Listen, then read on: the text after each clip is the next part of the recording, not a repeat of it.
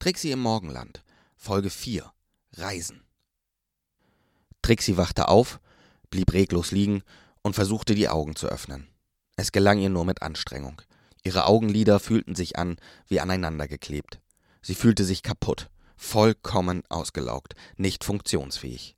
Als sie sich mühsam im Bett aufgerichtet hatte, merkte sie, dass sie mit einem Stein im Bett geschlafen hatte. Sie reckte sich und ihre Muskeln durchfloss ein Zittern, wie wenn man mit Rollerblades über Kopfsteinpflaster rast. Der Passant musste die ganze Nacht unter ihr gelegen haben. Ihre Rippen auf der rechten Seite taten jedenfalls ziemlich weh. Sie leckte sich die trockenen Lippen. Sie verspürte brennenden Durst. Sie stand auf und latschte, ohne sich etwas anzuziehen, mit halb geschlossenen Augen los, Richtung Küche. Ihre Eltern warteten bereits auf sie und konnten sich zwar das Lachen noch verkneifen, grinsten aber bis über beide Ohren, als sie ihre Tochter gebückt wie eine achtzigjährige in Schildkrötentempo den Flur entlang schlurfen sahen. Mit einem unterdrückten Kichern in der Stimme begrüßte Mama Trixie im neuen Tag. Guten Tag, meine jugendliche Tochter. Wie geht es dir? Trixie schlich am reich gedeckten Tisch vorbei zum Schrank mit dem Morgenländer Geschirr. Dort angekommen, nahm sie sich irgendeinen Becher und schüttete mit der Gier der Verdurstenden das Getränk, das der Becher für sie zauberte, in sich hinein. Es war Wasser. Einfach nur kühles, klares Wasser, das sich scheinbar aus dem Mund ohne den Umweg über den Bauch direkt im ganzen Körper verteilte. Trixie trank mit geschlossenen Augen und spürte, wie das Wasser von ihren Zellen aufgesogen wurde. Vor ihrem inneren Auge sah sie das Bild einer Blume, die auf einer Wiese satten Grüns steht, und mit jedem Schluck, den Trixie trank, blühte diese Blume prächtiger. Als die Blume zur Gänze erblüht war, setzte Trixie den Becher ab und atmete einige Sekunden schwer. Der Rückgang des Elementes Wasser wurde oft recht stark von den Jugendlichen empfunden, und natürlich machte sich das auch körperlich bemerkbar dass Trixie immer weniger Angst in ihrem Leben verspürte und deshalb das Element, das die Angst mit sich brachte, immer stärker aus ihrem System verdrängt wurde, war einer der Hauptgründe, dass das Morgenland sich dafür entschieden hatte, Trixie so früh zur Goyoki zu rufen. Es gab noch andere Gründe, aber von denen ahnten weder Trixie noch ihre Eltern etwas. Trixies Körper verarbeitete das Wasser so schnell, dass Trixie ein paar Tränen aus den Augen quollen, nicht weil sie traurig war, sondern nur weil auch dort Flüssigkeit gefehlt hatte.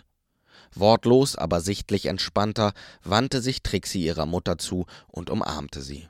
Sie schlurfte um den Tisch und umarmte auch ihren Vater, krabbelte dann mühsam auf ihren Stuhl, atmete tief ein und sagte beim Ausatmen Guten Morgen. Sie setzte den Becher wieder an und trank langsam noch einige Schlucke. Diesmal war es erfrischend fruchtiger und angenehm süßer Apfelsaft. Herr und Frau Lichtert lachten schallend ob des jugendlichen Häufchen Elends, das sich ihnen in einer geradezu prächtigen Übellaunigkeit präsentierte. Sie kannten das Gefühl aus der Zeit nach ihrer eigenen Goyoki. Der Rückgang des Elementes Wasser hatte sie beide allerdings nicht annähernd so hart getroffen, wie es offensichtlich bei ihrer Tochter der Fall war.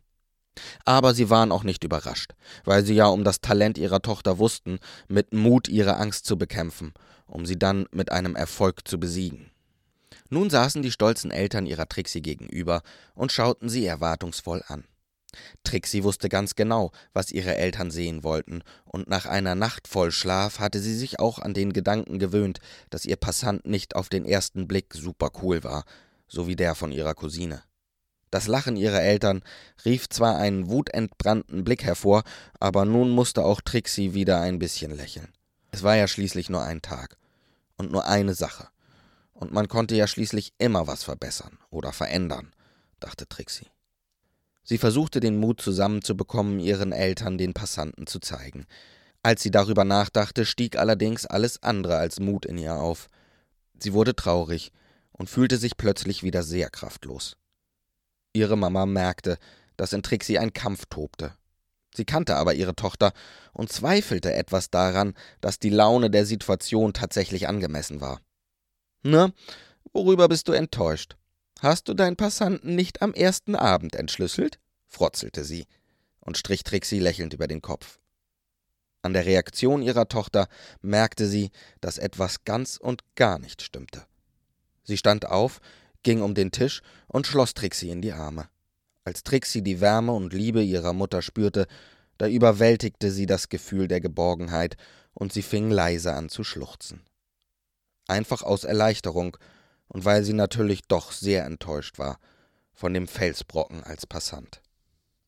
Trixis Eltern hatten am heutigen Morgen alles erwartet, nur nicht eine weinende, enttäuschte Trixie. Während sie ihrer Tochter eine Weile gaben, um etwas von ihrer Traurigkeit herauszuweinen, schauten sie sich erstaunt und mit Sorgenfalten im Gesicht an. Zu ihrer Erleichterung dauerte es nicht lange, und Trixie hatte sich wieder beruhigt. Was ist denn bloß los? fragte nun Trixis Papa. Ich zeig's euch. Wartet, muffelte Trixie und schleppte sich mit hängendem Kopf und kraftlosen Schultern durch den Flur und die Treppe hinauf. Als sie wieder zurückkam, hielt sie einen Stein in der Hand.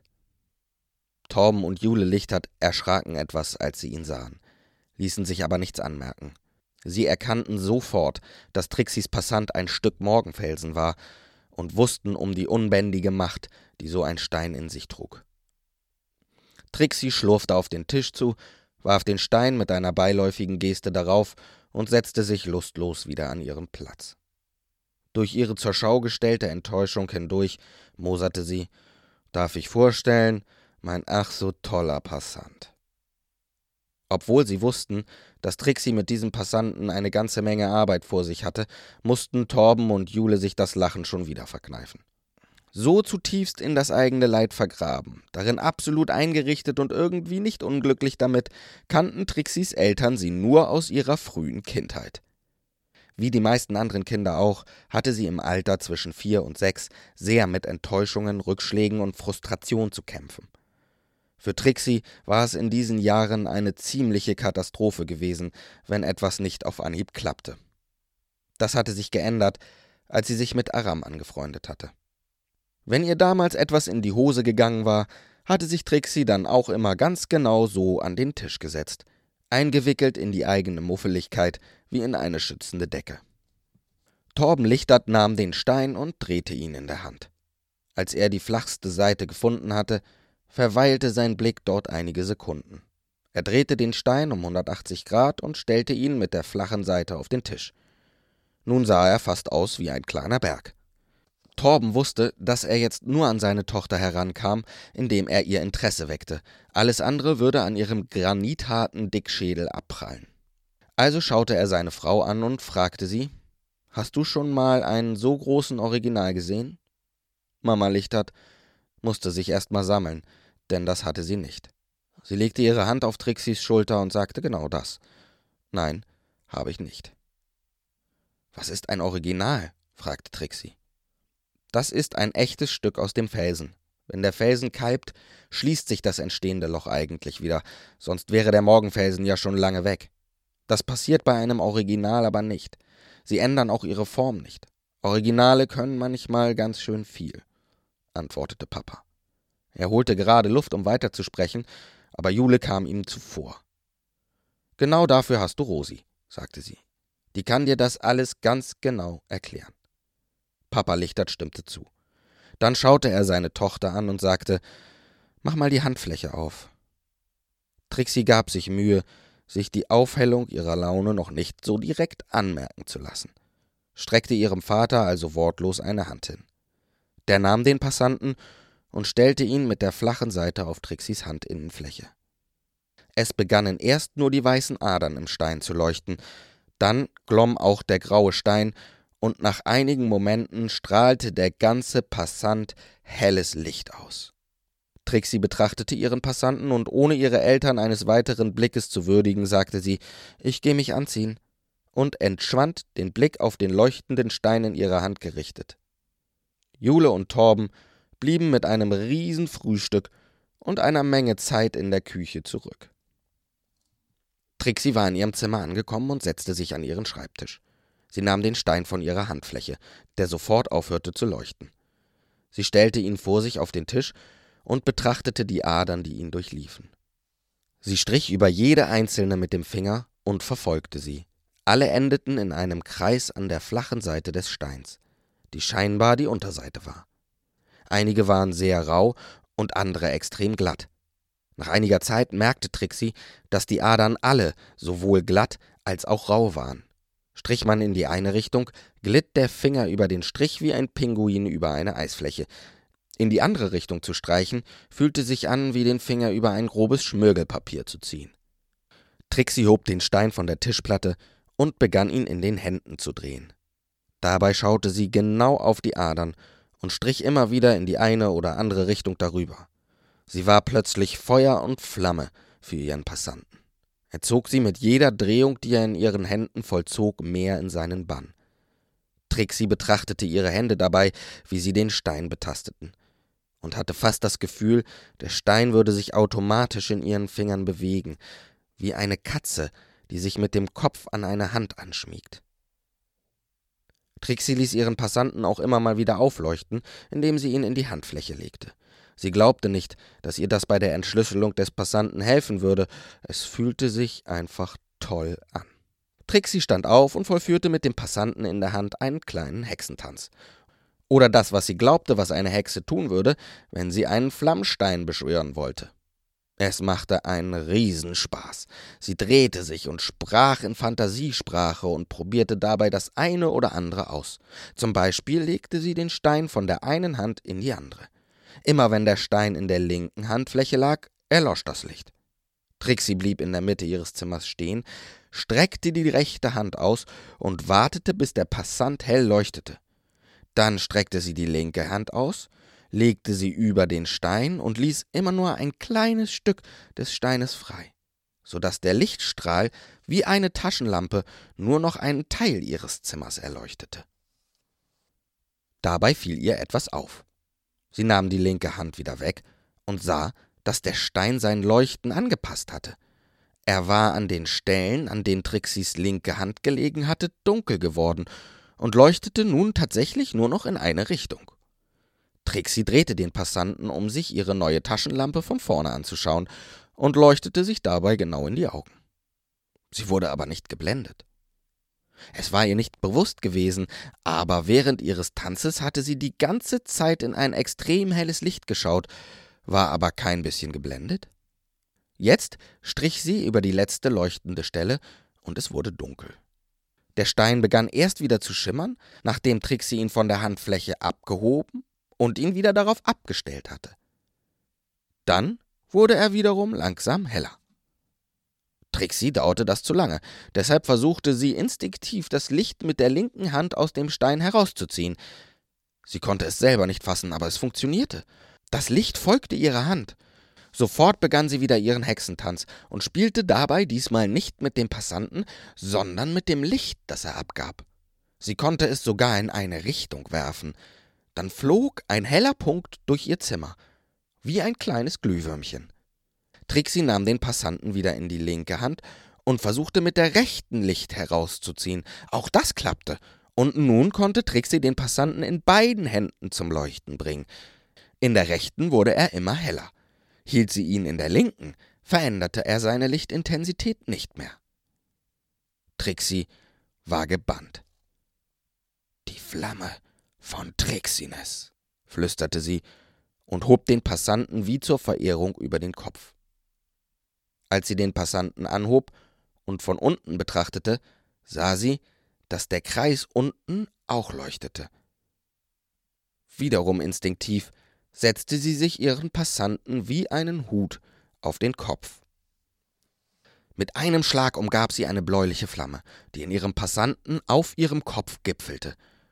Von ihrem Hals aufwärts war die Flamme rot das Rot begann langsam in Richtung ihrer Füße zu wandern. Trixie verspürte aber keinerlei Angst, nur große Faszination und eine unglaubliche Hitze in ihrem Inneren, die sie vom Scheitel bis zur Sohle durchfloss. Nicht unangenehm, aber sehr intensiv. Alles kribbelte und ihr Herz pochte wie verrückt. Sie begann sogar etwas zu schwitzen. Der Passant begann an ihr zu ziehen. Er wollte nach oben. Er zog an Trixie so stark, dass sie ihn kaum noch festhalten konnte, und als sie merkte, dass ihre Hacken sich vom Boden lösten und sie nur noch mit den Fußspitzen darauf stand, ließ sie den Passanten los. Er schwebte langsam durch ihr Zimmer. An jedem Regal, jedem Pokal, jedem Buch und jedem Kuscheltier vorbei. Kurz verweilte er in jeder der acht Ecken des Zimmers. Trixie konnte nur staunend und voller Spannung zuschauen. Kein einziger Gedanke regte sich in ihrem Gehirn. Es sog nur auf, was es gerade präsentiert bekam. Nach einigen Momenten merkte Trixie, dass sie inzwischen schwitzte wie nach einem Langstreckenrennen. Sie schaute auf ihre Hände und sah, dass sie immer noch umgeben waren von dem Licht, das inzwischen fast vollständig eine rötliche Färbung angenommen hatte, nur ihre Füße wurden noch von der bläulichen Flamme umspielt. Sie wendete ihren Blick wieder ihrem Passanten zu. Der hatte anscheinend seine Runde durch das Kinderzimmer beendet und fand nun eine Position über dem Türrahmen. Von dort aus breitete sich das blaue Licht in Trixis ganzem Zimmer aus. Es floss wie eine Schutzschicht über alle Gegenstände und alle Wände, bis Trixis Zimmer vollständig in einem leichten Blau leuchtete. Als letztes war die Zimmertür dran. Türrahmen und Klinke begannen rot zu glühen, nachdem die blaue Schutzschicht die Tür ummantelt hatte. Trixie stand als rote Flamme in einem blau leuchtenden Zimmer und schaute auf ihre glühende Zimmertür, ohne ein bisschen zu denken. Als der gesamte Türrahmen rot leuchtete, ging von dem Passanten eine Art Druckwelle aus, die Trixie an die aus der Morgenhöhle erinnerte, nur viel schwächer. Das Zimmer vibrierte kurz. Danach gab es einen lauten Schlag. Für eine Sekunde war statt der Tür in Trixis Türrahmen nur ein tiefes, schwarzes Loch zu sehen. Als die Tür wieder auftauchte, da zog sich der blaue Schimmer von Trixis Zimmer zurück. Die Flamme, die Trixie umgeben hatte, zog sich in Trixis Körper zurück und verband sich mit der Wärme in ihrem Inneren. Dann senkte sich der Stein langsam und schwebte zurück auf Trixis Kopf. Sobald sie wieder etwas denken konnte, begriff Trixie, dass sie soeben ihren Passanten entschlüsselt hatte, dadurch, dass sie ihn auf den Kopf gesetzt hatte. Sie besaß nun ein Reisezimmer, war gerade Zeuge davon geworden, wie ihr Passant die Reisefunktion ihres Zimmers aktiviert hatte. Trixie fühlte sich so fit und energiegeladen, dass sie nichts mehr aufhalten konnte. Sie wusste, dass sie nicht reisen durfte, nicht bevor sie morgen ihre ersten Sicherheitsinstruktionen von Rosi erhalten hatte, aber sie musste unbedingt ausprobieren, was passierte, wenn sie ihr Codewort sagte. Sie konnte die Tür ja auch geschlossen lassen. Also flüsterte sie ein langgezogenes Mama und imitierte dabei den Angstschrei, der ihr während ihrer Goyuki entfahren war und den das Morgenland zu ihrem Codewort gemacht hatte. Erst passierte kurz nichts. Dann begann das Zimmer leicht zu wackeln und Geräusch zu machen. Zunächst ein tiefes Ploppen, das immer schneller wurde. Das Zimmer ruckelte im Takt des Ploppen wie eine Eisenbahn. Das Ploppen wurde höher und immer schneller. Es verwandelte sich in eine langsame Vibration, die allmählich beschleunigte, wie bei einem Motor, der nach langer Zeit zum ersten Mal anläuft. Die Vibration wurde immer schneller und deshalb immer seichter, bis sie nicht mehr zu spüren war. Trixie stand in ihrem Zimmer, in der am weitesten von der Tür entfernten Ecke. Es fühlte sich an, als ob sich ihr Zimmer drehen würde, nicht um sie herum, sondern mit ihr darin. Und so war es auch. Das Zimmer drehte sich um die eigene Achse und nahm immer mehr an Fahrt auf. Trixie konnte nicht mehr stehen bleiben. Sie wurde von den Kräften, die durch die Drehung entstanden, an die Zimmerwand gedrückt. Aber nicht nur sie, auch ihre Möbel. Ihr Korbsessel fiel um und kam auf sie zugerast. Trixie hob die Hände schützend vor ihr Gesicht, aber eines der Stuhlbeine bohrte sich in ihren Magen. Das tat weh. Es blieb ihr aber nicht mal Zeit, um Aua zu sagen. Schon kamen Schulhefte, Spielzeuge und Kuscheltiere geflogen. Das Zimmer drehte sich immer schneller, so dass auch Trixis Bett hochflog und mit einem lauten Knallen gegen die Wand geschleudert wurde. Dann flog nichts mehr. Alles klebte an den Wänden des Zimmers. Trixie kreischte aus Leibeskräften. Sie wollte nur, dass das Zimmer endlich anhielt. Sie schrie nach Mama und nach Papa, war sich dabei aber sicher, dass die sie nicht hören konnten. Da hatte sie allerdings sehr Unrecht. Schon nachdem der Korbstuhl gegen die Wand geknallt war, waren die beiden die Treppe hochgestürzt und nun standen sie hilflos vor Trixis Zimmer. Die Tür war verschlossen und der Türknauf glühte rot. Selbst wenn sie die Tür hätten öffnen können, wussten sie, dass sie ihre Tochter damit wohl möglich in noch größere Gefahr gebracht hätten. Sie mussten warten, bis das Zimmer sich komplett initialisiert hatte. Dann konnten sie es mit Hilfe einer Notvorrichtung aus dem Strom zurückholen. Aber eben nur das Zimmer. Trixie musste dafür unbedingt drin bleiben, durfte das Zimmer nicht verlassen. Während Jule Lichtert verzweifelt vor der Zimmertür ihrer Tochter wartete, war Torben Lichtert die Treppe wieder heruntergerannt, hatte Rosi angerufen und sie darüber informiert, dass Trixie gerade ihr Zimmer aktiviert hatte. Dann war er ins Auto gesprungen und momentan raste er über die Hauptstraße Richtung Rosi, um sie zu Hilfe zu holen. Das Morgenland machte alle Ampeln grün und sorgte dafür, dass Torben ungestört und unfallfrei sein Ziel erreichte. Rosi stand vor ihrem Haus und sprang sofort ins Auto, nachdem Torben mit quietschenden Reifen vor ihr gestoppt hatte. Unmittelbar begann sie Torben mit Fragen zu bombardieren, von denen der fast keine beantworten konnte. Währenddessen wurde Trixis Wunsch, das Zimmer möge aufhören, sich zu drehen, erfüllt.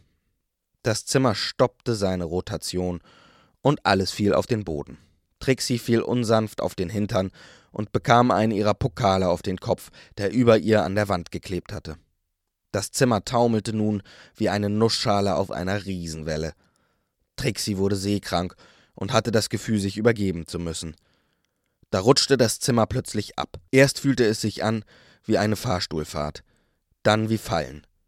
Trixie und alle ihre Dinger schwebten kurz im Raum, nur einige Zentimeter hoch. Als es etwas langsamer ging, fielen sie wieder auf den Boden. Immer noch wild ging es tief hinab, wie eine Achterbahnfahrt aus dem Universum. Das Zimmer bremste. Wieder fühlte es sich an wie in einem Fahrstuhl. Dann zitterte das Zimmer kurz und heftig und schaukelte schließlich ganz seicht und angenehm wie bei einer Tretbootfahrt auf dem See. Im Haus der Lichterts stürmte Rosi, gefolgt von Torben, die Treppe hinauf. Ich höre sie nicht mehr, sagte Jule zu Rosi und hatte Tränen in den Augen. Dann ist sie angekommen, sagte Rosi knapp. Schnell, eure Passanten, befahl sie. Denn sie hatte gesehen, dass das Glühen des Türgriffs nachließ. Torben und Jule nahmen ihre Eheringe ab. Sie hatten zu ihrer Hochzeit ihre Passanten so transformiert. Sie hielten ihre Ringe an die oberen Ecken des Türrahmens. Der bekam Holzfinger und sie steckten die Passanten darauf. Das blaue Glühen umgab den Türrahmen und stoppte das rote Glühen des Türknaufs. Trixie hatte sich gerade an das Schaukeln gewöhnt, da gab es einen ohrenbetäubenden Knall. Trixie begann zu weinen, weil sie einfach nicht mehr wusste, was passierte. Die Tür flog auf und Rosi kam, gefolgt von Trixis Eltern, ins Zimmer gestürzt. Rosi blieb stehen, als sie die weinende, aber offensichtlich nicht schwer verletzte Trixie sah. Jule und Torben rannten an ihr vorbei und schlossen weinend und erleichtert ihre Tochter in die Arme. Rosi schaute sich im Zimmer um, entdeckte den Passanten in einer Ecke und kassierte ihn sofort ein.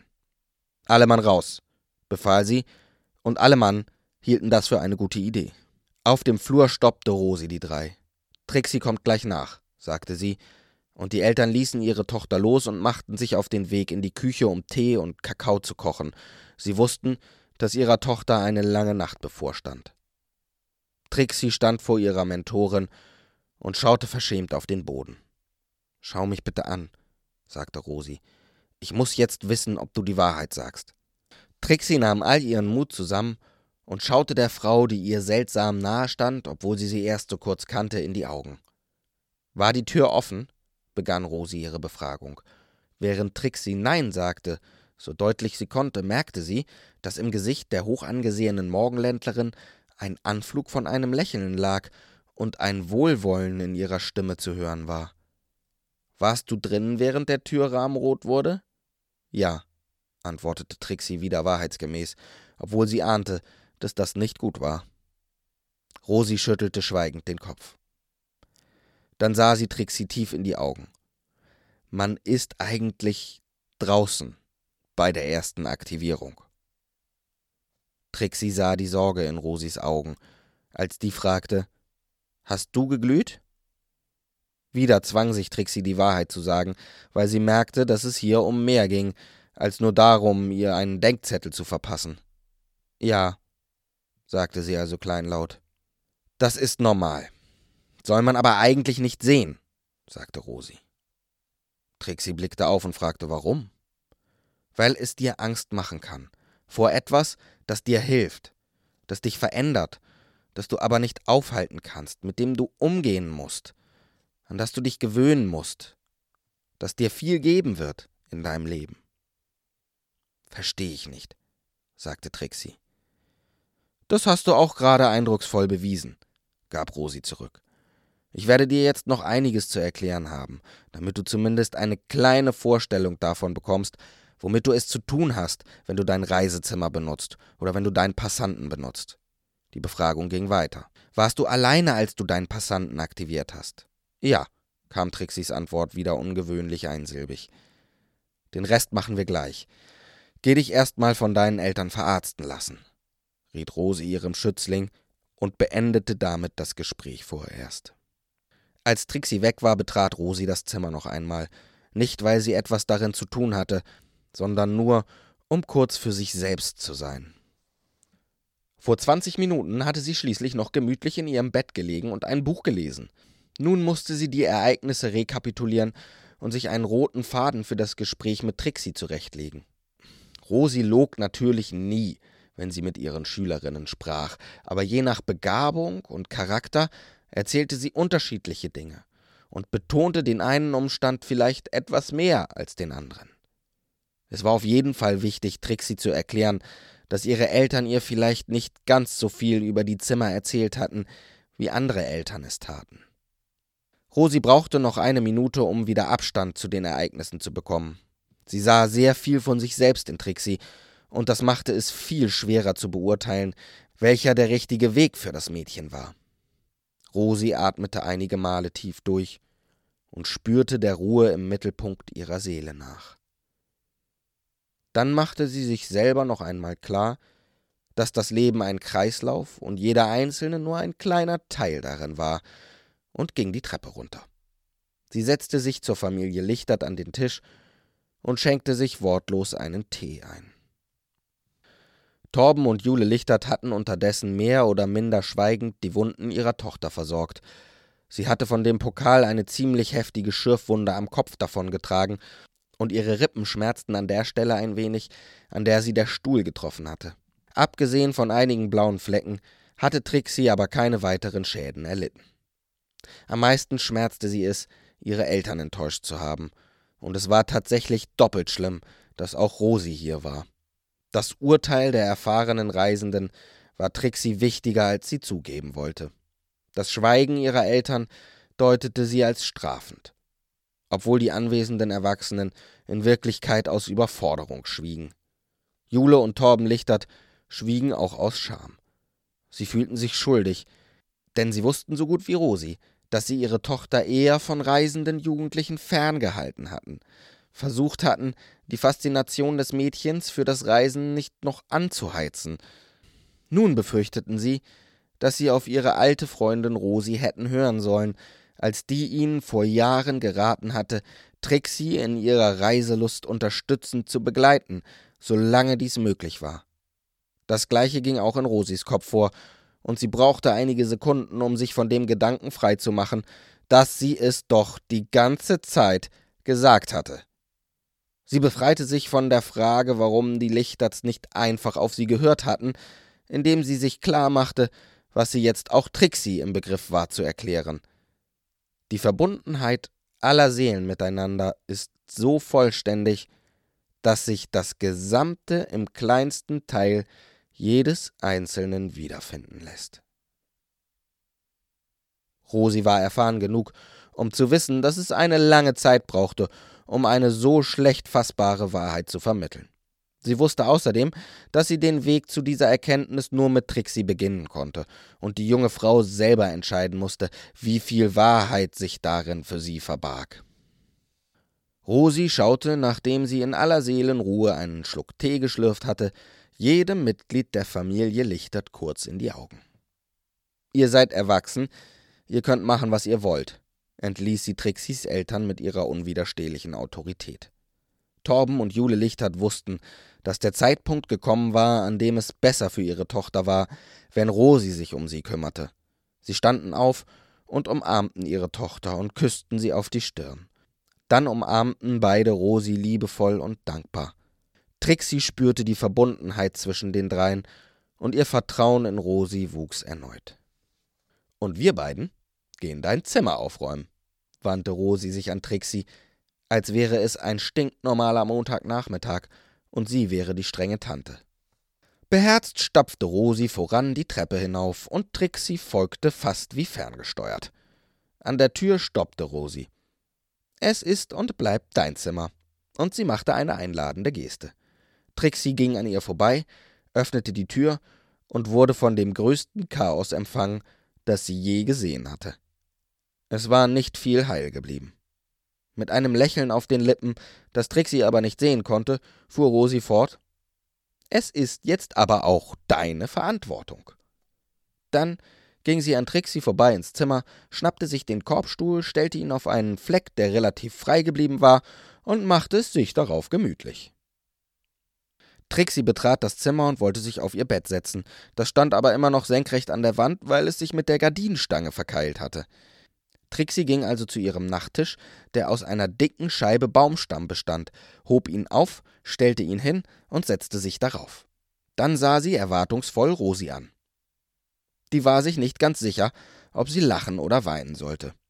Weil Trixie natürlich recht hatte, wenn sie dachte, dass es hier nicht vornehmlich um das Aufräumen gehen sollte, aber Rosi hatte auch klar gesagt, dass jetzt das Zimmer aufgeräumt werden soll, und Trixie scherte sich darum, nicht einen Deut.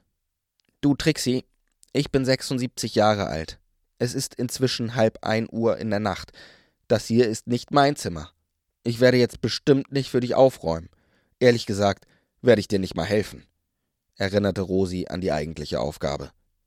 Trixie stand auf, schaute sich um und dann hilflos Rosi an. Du hast gerade eine interdimensionale Reise gemacht. Erzählst du mir jetzt, dass du dein Zimmer nicht aufräumen kannst? Trixie lächelte und begann mit den kleineren Sachen. Rosi fuhr zufrieden fort. Nur weil man ein Gaspedal treten kann, kann man noch nicht Auto fahren. Wenn du weißt, wie man Zementmörtel mischt, macht dich das noch nicht zum Maurer und deine Spaghetti schmecken bestimmt toll, dadurch bist du aber noch kein Gastronom. Dieses Zimmer ist jetzt deine Verantwortung.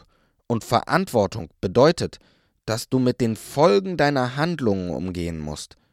Dazu gehört es, über die Folgen deines Handelns nachzudenken, bevor du eine Entscheidung triffst.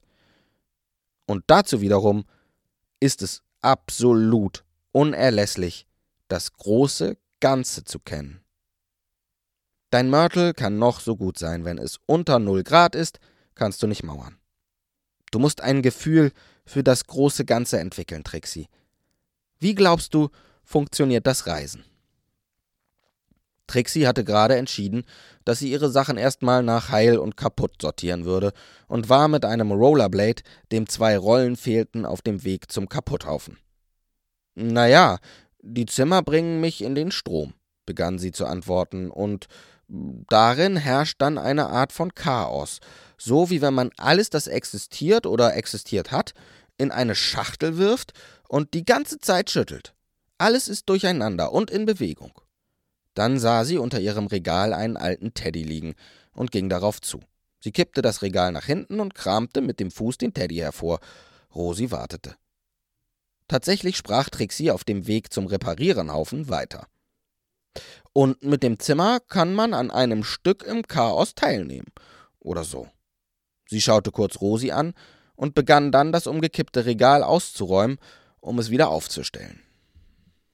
Das war schon erstaunlich gut erklärt, Trixie, lobte Rosi. Vor allem in Bezug auf das große Ganze. Aber ich möchte, dass du noch einen Schritt weiter gehst und nicht nur die Frage nach dem Was, sondern auch nach dem Wie und vielleicht sogar nach dem Warum beantwortest. Mit einem einsilbigen Okay forderte Trixie ihre Lehrerin zum Weitersprechen auf. Das ließ Rosi nicht zu. Wie glaubst du, fährt, fliegt oder schwimmt dein Zimmer im Strom? Trixie blieb stehen und überlegte. Keine Ahnung, gab sie zu. Was glaubst du, ist mit dir heute passiert? fragte Rosi weiter. Keine Ahnung, wiederholte Trixie.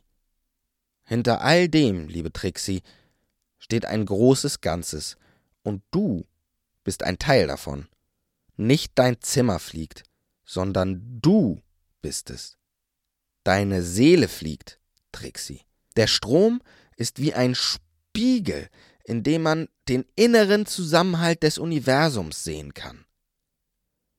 Der Strom beweist, dass alles miteinander verbunden ist, auch ohne dass es dafür rationale oder physikalische oder psychische oder soziale Gründe gibt. Alles besteht aus einem und ist miteinander verbunden. Es gibt einen Menschen aus der Normwelt, der dieses große Ganze für alle Seelen ziemlich zutreffend beschrieben hat, egal wo und wie diese Seelen gerade existieren. Er hieß Ralph Waldo Emerson, und ich bin sicher, man könnte ihn im Strom treffen. Ich hatte leider noch nicht das Glück. Er hat das große Ganze beschrieben, das unser Reisen ermöglicht und das unser Leben ermöglicht und das die Natur und alles andere in sich zusammenhält. Er hat sowas gesagt wie, dass es eine Einheit ist, in der das Einzeldasein jedes Menschen bereits enthalten ist und eins mit dem Dasein aller anderen ist. Ein gemeinsames Herz, das aus jedem wahrhaftigen Gespräch eine Feier macht, dem wir uns in jeder mutigen Tat widmen, eine überwältigende Realität, die all unsere Kniffe und Talente zunichte macht und jeden zwingt, als das zu erscheinen, was er ist, und nach seinem Charakter zu sprechen und nicht nach seinen Ängsten. Eine Einheit, die uns unaufhörlich bestrebt macht, mit unseren Gedanken und Händen Weisheit und Rücksicht und Ruhe und Schönheit zu schaffen.